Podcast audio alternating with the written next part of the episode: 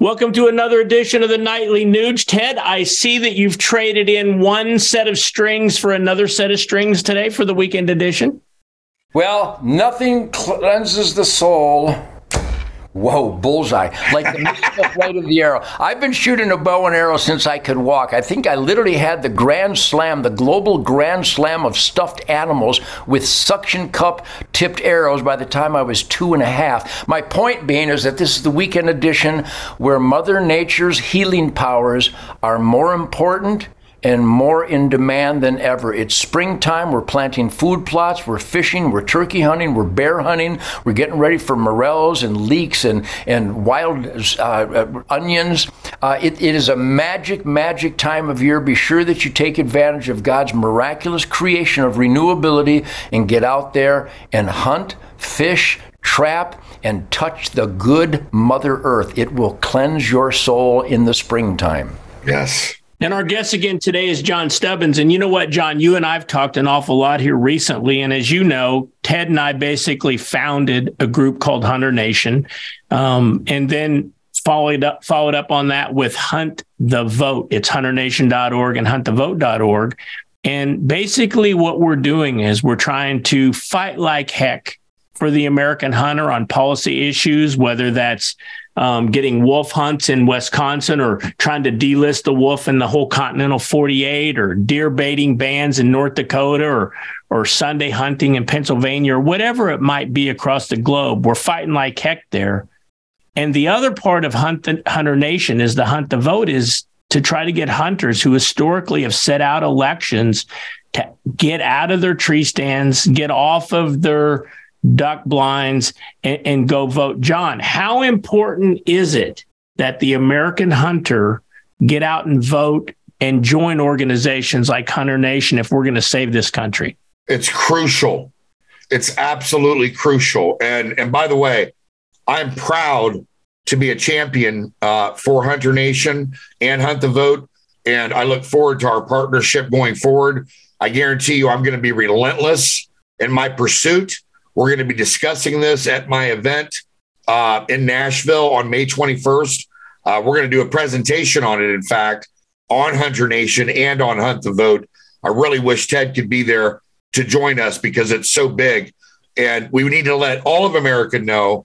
We need to sit down with, with Don Jr. and get a strategy put together to cross promote because I have a way for us to reach and get to these people the information that they need. And you cannot look, my grandfather used to say that he felt closest to God on the golf course, and that's fine. But I guarantee you, Ted would say he's going to feel closest to God when he's hunting, when he's fishing, when he's out in nature. I feel the same way. Our men's ministry, the first hour for men, by the way, it's meant to bring families back together again and restore the family, the nuclear family that they're tearing apart. The fatherless issue, or excuse me, the fatherless rate in America today, in the black community, it's 80%. Wow. In the white community, it's 47%. It's 46% in the Hispanic community. You want to know what it was in the 70s for all three demogra- demographics? Under 3%. That's why it correlates with what you see on your television set, on the news. And it correlates that relationship with, the, with God correlates in time with family. Ted talks all the time about spending time with his family, hunting, fishing, being outdoors. It's so important and it's critical. If you don't have that time with your family, you lose so much, so much.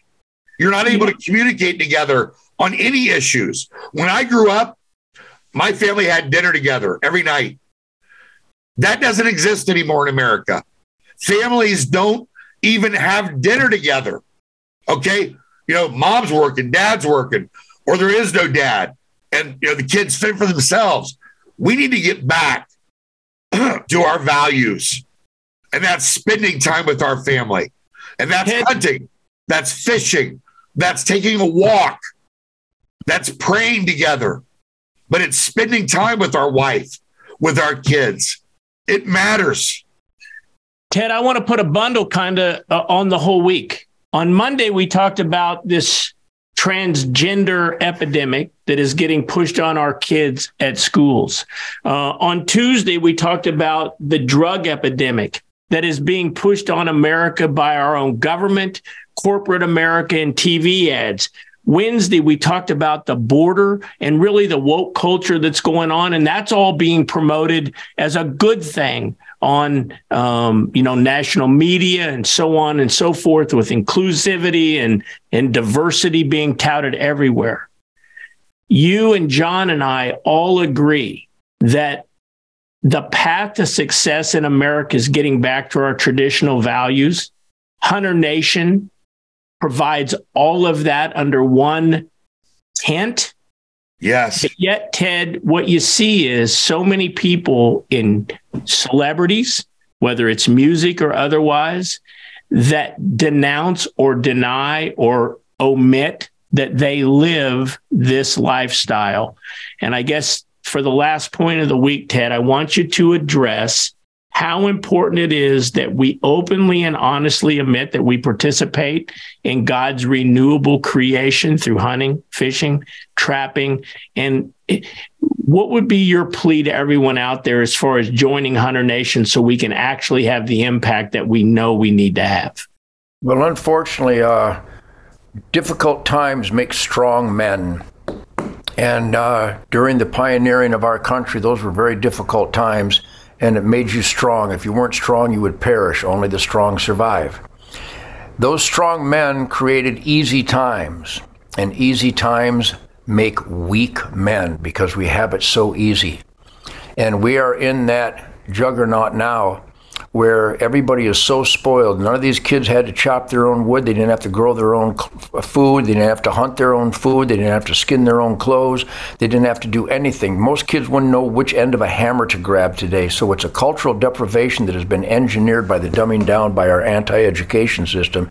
And John Stubbins is not alone. Keith, you're not alone. I'm not alone. The greatest compliment you can give anybody is down to earth. That, hey, Ted, I met your son Toby. I met Rocco. I met Fleetwood. I met your daughter. They are really down to earth. Boy, Ted, your son is grounded.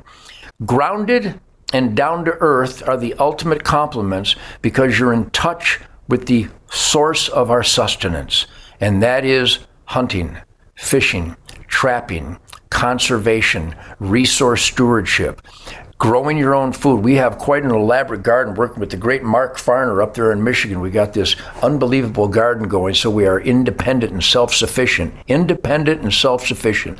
That describes the hunting lifestyle that is still alive and well in this nation.